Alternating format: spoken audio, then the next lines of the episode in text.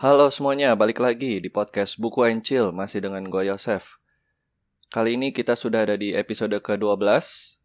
Seperti biasa, di podcast ini gue akan membahas sebuah buku non-fiksi.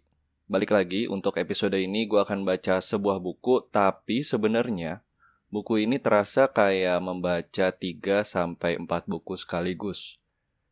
Kira-kira bukunya apa? Nantikan di segmen-segmen berikutnya.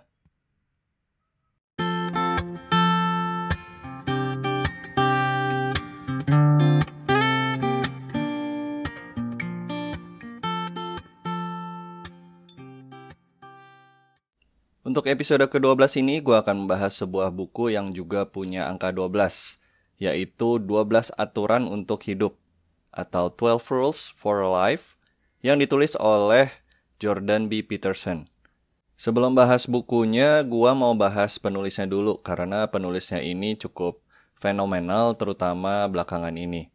Memang Dr. Peterson ini dia punya pemikiran-pemikiran yang sebenarnya bisa dibilang cukup keras. Banyak pendapat-pendapatnya yang tidak disukai oleh banyak orang. Mungkin bisa dibilang politically incorrect gitu ya. Tapi sebenarnya gue malah seneng nih dengan penulis-penulis yang punya pendapat yang cukup keras begini. Apalagi di buku 12 Rules for Life, Dr. Peterson ini dia banyak membahas mengenai pendapat-pendapatnya itu dan kenapa dia punya pendapat-pendapat seperti itu. Jadi nggak cuma membuat klaim-klaim belaka, cuma ada jalur pemikirannya dijabarkan satu-satu.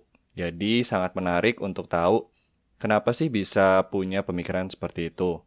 Walaupun begitu, sebenarnya 12 Rules for Life ini nggak terlalu keras-keras amat sih isinya. Masih banyak yang, ya udah jelas kayak gitulah yang mesti kita ikutin di hidup ini. Dan gua sendiri baru beres baca bukunya sekitar sebulan yang lalu, padahal bukunya udah keluar dari tahun 2018.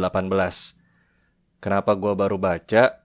Karena gua punya bias lagi-lagi dengan judul-judul buku yang ada angka karena berasa kayak clickbait gitu, kayak judul berita 7 rahasia kehidupan, nomor 3 akan membuat Anda tercengang. Nah, jadinya gue agak ragu-ragu kalau mau baca buku yang punya angka. Walaupun sebenarnya bias ini kurang tepat karena salah satu buku yang gue suka dan mungkin banyak orang udah baca juga yaitu Seven Habits kan ada angkanya juga tuh. Tapi untungnya dengan membaca 12 Rules for Life ini akhirnya gue menghilangkan lah. Dan sekarang gue lebih terbuka kalau mau baca buku yang ada angkanya. Kira-kira apa aja sih 12 aturan untuk kehidupan dan kenapa gue sempat bilang kalau baca buku ini seperti membaca 3 atau 4 buku sekaligus. Nah, di segmen berikutnya gue akan membahas mengenai isi bukunya ya.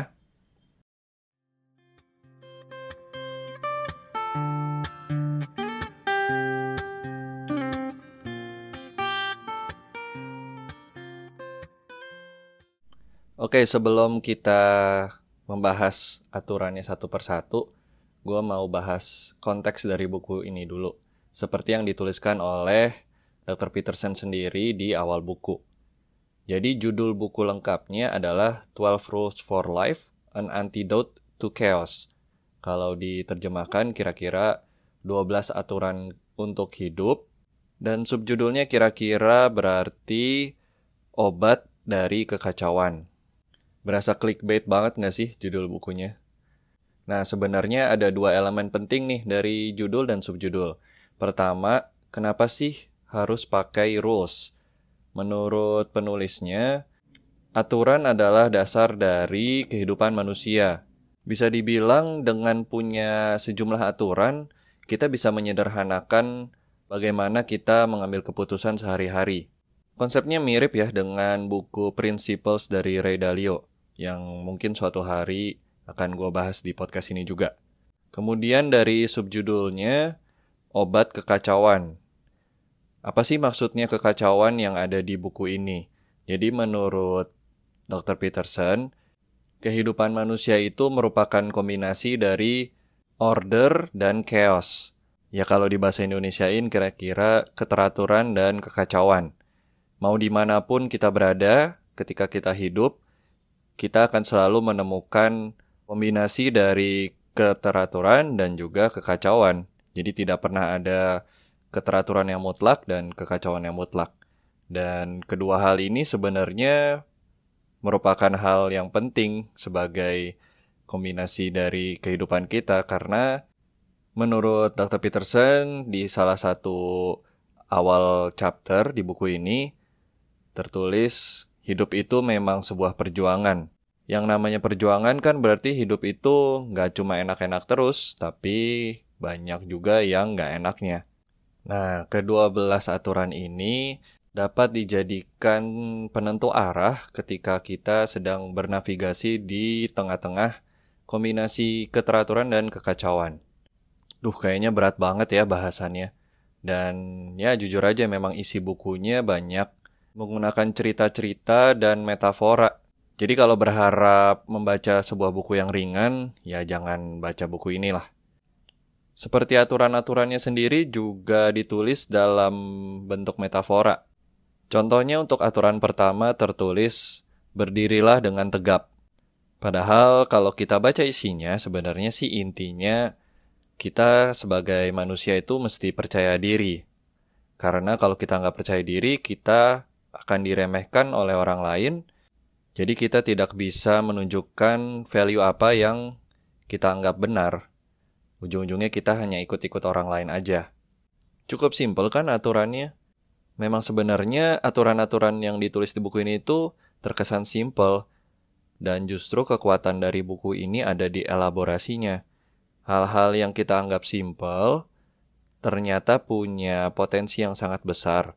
Dan juga sebagai seorang profesor di bidang psikologi, hal yang terkesan simpel itu coba ditelaah sangat dalam dan dicari tahu sebenarnya dasarnya itu apa sih masing-masing sampai dikaitkan dengan kombinasi antara keteraturan dan kekacauan yang kira-kira merupakan benang merah dari seluruh aturan di buku ini.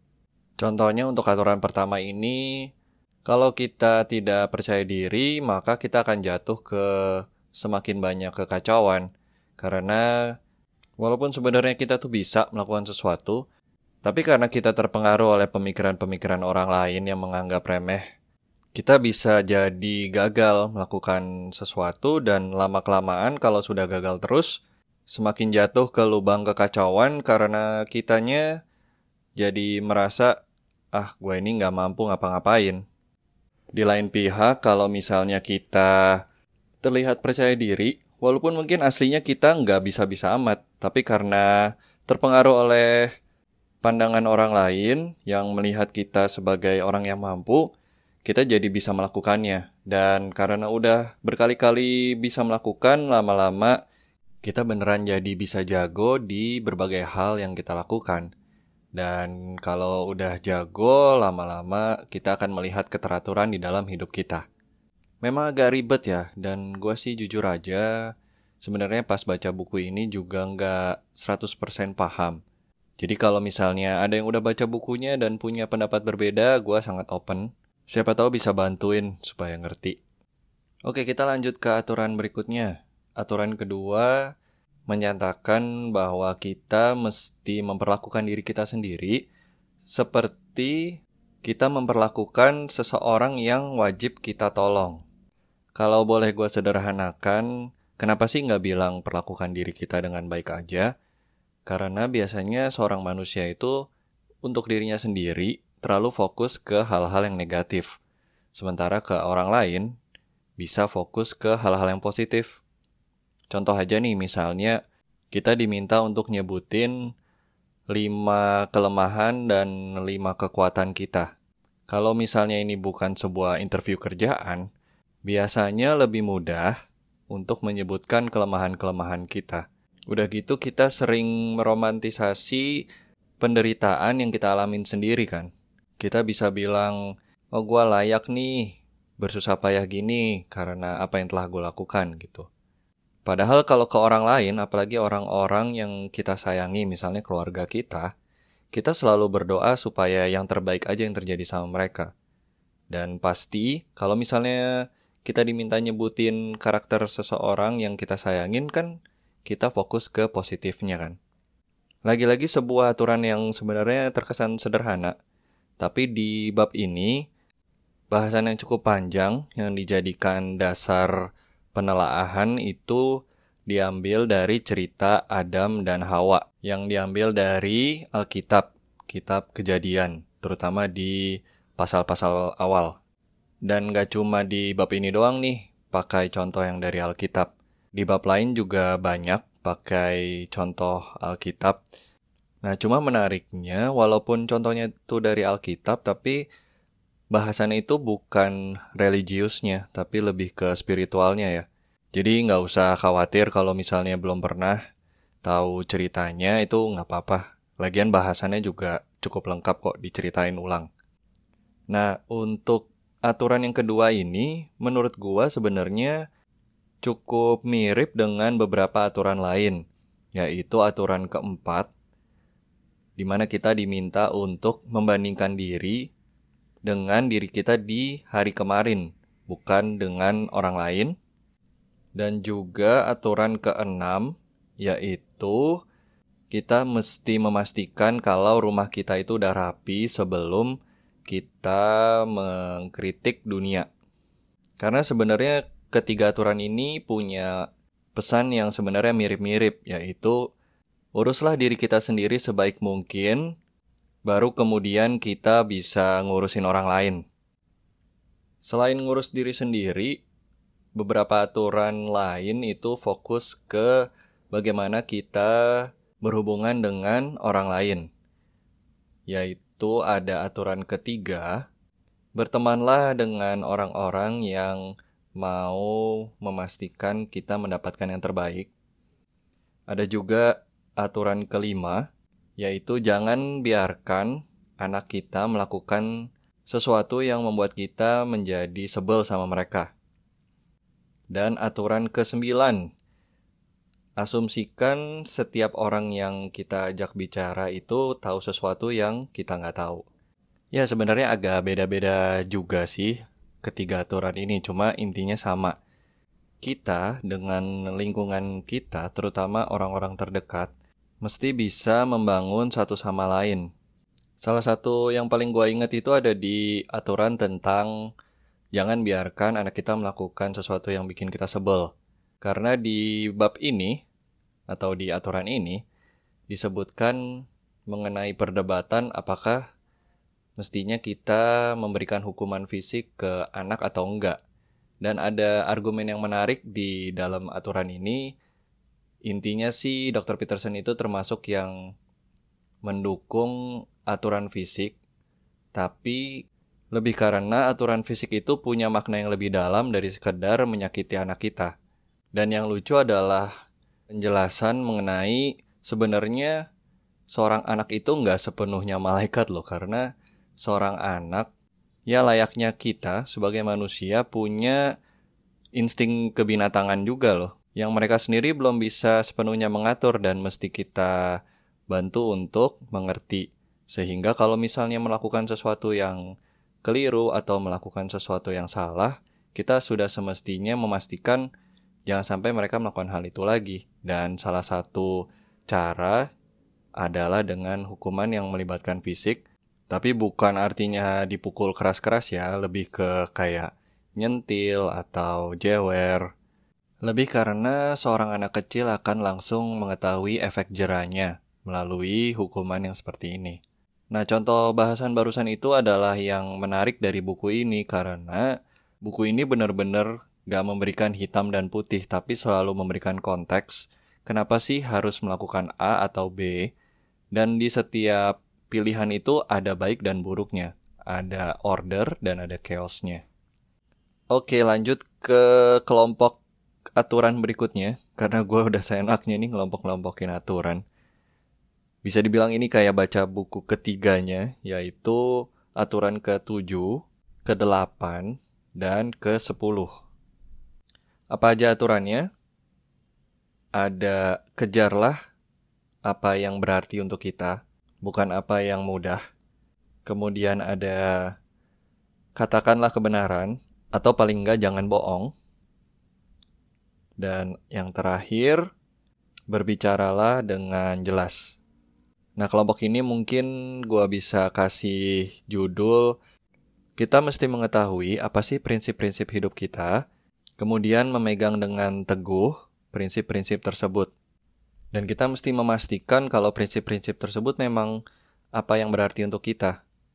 Dan kita siap dengan pengorbanan-pengorbanan yang mesti kita lakukan untuk bisa mengikuti prinsip-prinsip itu. Nah, di antara kedua belas aturan, sebenarnya yang paling gue suka adalah yang ke-10, yaitu berbicaralah dengan jelas. Karena di aturan ini sebenarnya kita diminta untuk siap mengakui apa sih sebenarnya kesalahan yang pernah kita buat. Kemudian kalau kita sedang menyelesaikan suatu masalah, kita mesti bisa dengan jelas mendefinisikan masalah itu apa sebelum kita mencari solusinya. Karena sering kali orang itu tahu kalau ada yang salah, tapi ragu-ragu untuk mendefinisikan masalahnya karena takut menghadapi bahwa kesalahan tersebut bisa muncul karena kelemahan kita. Selain itu, memikirkan tentang kesalahan kita itu juga nggak cukup. Kita mesti bisa mengatakan dengan kata-kata yang tepat ke orang lain. Barulah terbukti kita sudah sepenuhnya mengerti tentang kesalahan yang kita telah lakukan.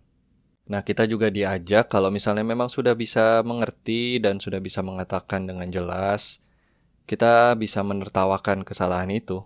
Salah satu anekdot yang ada di aturan ini tentang seorang anak perempuan yang memelihara naga kecil, tapi semakin lama naga kecil ini semakin besar dan semakin besar sampai memenuhi rumah tempat tinggalnya.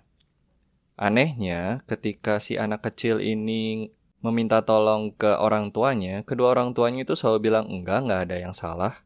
Enggak kok, kami enggak lihat ada naga sampai naga itu memenuhi rumah dan sampai orang tua ini udah nggak bisa masuk ke rumah, tetap aja tidak mau mengakui kalau ada naga di dalam rumah itu. Kira-kira itu bisa menggambarkan lah ya kalau misalnya kita berbuat salah dan kita tidak mau mengakui, akhirnya terkumpul deh tuh kesalahan-kesalahan kita, penuh deh tuh otak kita dengan kesalahan-kesalahan itu, dan malah akhirnya kita nggak ada ruang lagi untuk berpikir dengan jelas. Oke, dua bab terakhir yaitu aturan ke-11 dan aturan ke-12. Aturan ke-11 berkata, jangan ganggu anak-anak kecil yang lagi main skateboard. Dan di aturan ke-12, aturan terakhir, kalau kita lihat kucing di jalan, jangan lupa untuk dielus. Nah, ini dua metafora yang paling kreatif sih menurut gua sekaligus nggak jelas sebenarnya dari judulnya aja ini aturan nyuruh kita apa sih. Tapi kalau gue sendiri menangkap sebenarnya intinya adalah kita sebaiknya selalu bersyukur dengan apa yang kita miliki. Di aturan ke-11 contohnya, biarin aja kalau anak kecil itu lagi main skateboard, jangan diganggu walaupun misalnya kita berpikir bahwa ada tempat lain yang lebih baik untuk main skateboard misalnya. Selama mereka tidak membahayakan diri sendiri, biarin aja. Karena anak-anak itu sedang bersenang-senang. Dan kalau misalnya kita ganggu, malah mereka bisa jadi berhenti main skateboard, kemudian malah melakukan hal-hal lain yang lebih berbahaya untuk diri mereka. Nah, judul aturan ini sendiri tentang main skateboard datang dari pengalamannya Dr. Peterson Waktu dia di kampus, dia lihat ada anak-anak yang main skateboard dan pihak kampus atau bagian kota dari kampus itu memindahkan taman skateboardnya dan malah anak-anak itu nggak main skateboard lagi. Nah dari skateboard kita berangkat ke kucing. Kenapa nih tiba-tiba kita diminta untuk ngelus kucing yang ada di jalanan? Ya intinya mirip-mirip. Kucing sebenarnya adalah metafora dari saat atau momen saat ini. Jadi kalau kita sudah sampai tahap di hidup kita di mana kita sudah sangat sibuk sekali, sampai udah nggak bisa meluangkan waktu sejenak untuk mengelus kucing, mungkin udah waktunya kita cek lagi kesibukan kita. Jangan-jangan saking sibuknya kita mengejar apa yang kita inginkan, yang kita belum punya, kita lupa dengan hal-hal yang sudah kita miliki. Nah, gue cukup suka juga dengan aturan yang terakhir ini sebagai penutup dari ke-12 aturan, karena ini aturan yang cukup sederhana dan juga mudah diingat karena pasti kalau misalnya kita baca judul aturannya, kita langsung bayangin kucing yang lucu ada di pinggir jalan, terus pengen kita halus. Makanya kita bisa inget terus deh akhirnya sama aturan ini. Oke, kira-kira begitu pembahasan untuk ke-12 aturan walaupun singkat-singkat. Di segmen berikutnya gue akan bahas sedikit tentang rekomendasi tentang buku ini.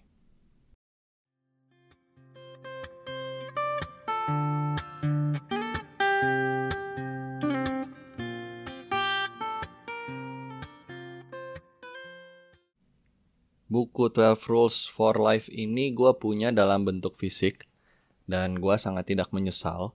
Walaupun bukunya itu termasuk tebal dan juga isinya bisa dibilang agak berat, tapi bacanya itu enak banget. Jordan Peterson ini memang menurut gue punya kemampuan storytelling yang sangat baik. Ya mungkin karena dia juga mantan dosen. Dan juga dia ini seorang psikiater sih. Jadi banyak pengalaman-pengalamannya yang seru juga untuk dibaca di buku ini. Nah, kenapa gua nggak ragu-ragu di segmen sebelumnya bahas ke-12-12 aturannya? Bukannya itu spoiler ya. Nah, gue bisa dengan santai nyebutin 12 aturannya dan tetap mengajak kalian untuk baca bukunya kalau tertarik. Karena sebenarnya kekuatan dari buku ini bukan di masing-masing judul aturannya sih, dan juga bukan cuma di pelajarannya tapi memang bukunya punya penjelasan yang bagus dan juga kita jadi belajar gimana sih suatu hal yang simpel itu sebenarnya bisa dibedah lagi dan seperti apa sih kemampuan dari sebuah narasi bisa mengajarkan tentang berbagai fenomena yang ada di sekitar kita. Format bukunya ini memang terasa seperti sedang ada di kelas. Ya mirip banget lah kayak kita lagi baca buku Banker to the Poor yang gue bahas di episode kedua. Ya mungkin karena dua-duanya sama-sama profesional pengajar, jadi punya gaya yang sama dalam menulis. Buku ini adalah salah satu buku yang setelah gue baca, bikin gue pengen banget bahas tentang isinya. Karena entah kenapa setelah baca buku ini banyak ide yang seperti melayang-layang di dalam otak gua dan menarik untuk bisa diceritakan sehingga bisa kita bentuk tuh sebenarnya ide-ide yang melayang itu intinya apa sih? Dan sejauh ini sih bentuk yang ada di kepala gua ya seperti yang udah gue ceritakan di ringkasan di segmen sebelumnya. Berhubung ini adalah salah satu buku terbaik yang gue baca di 2021, gue sangat merekomendasikan Paling ada satu peringatan aja karena di sini banyak cerita Alkitabnya, terutama dari bab kejadian. Tapi menurut gua sih sebenarnya cerita tentang Adam dan Hawa itu, contohnya adalah cerita yang cukup universal dan memang gak dibahas dari sisi agamanya atau religiusnya kok.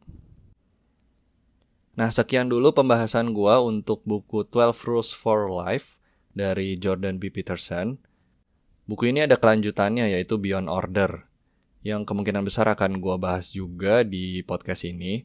Tapi pertama gue mesti beli dulu dan baca bukunya. Seperti biasa, gue ingin berterima kasih karena udah dengerin sampai akhir. Kalau misalnya mau bantuin podcast ini bisa dengan rating, baik di Spotify maupun di Apple Podcast. Kalau mau ngasih feedback juga boleh di reviewnya Apple Podcast atau di Instagramnya at podcast buku and chill. Jangan lupa di follow karena kayaknya bentar lagi gue mau bagi-bagi buku. Tapi buku apakah itu? Nah makanya di follow dulu aja Instagramnya. Cukup dulu lah untuk episode kali ini, udah kepanjangan kayaknya. Sampai ketemu lagi di episode berikutnya di podcast Buku and Chill.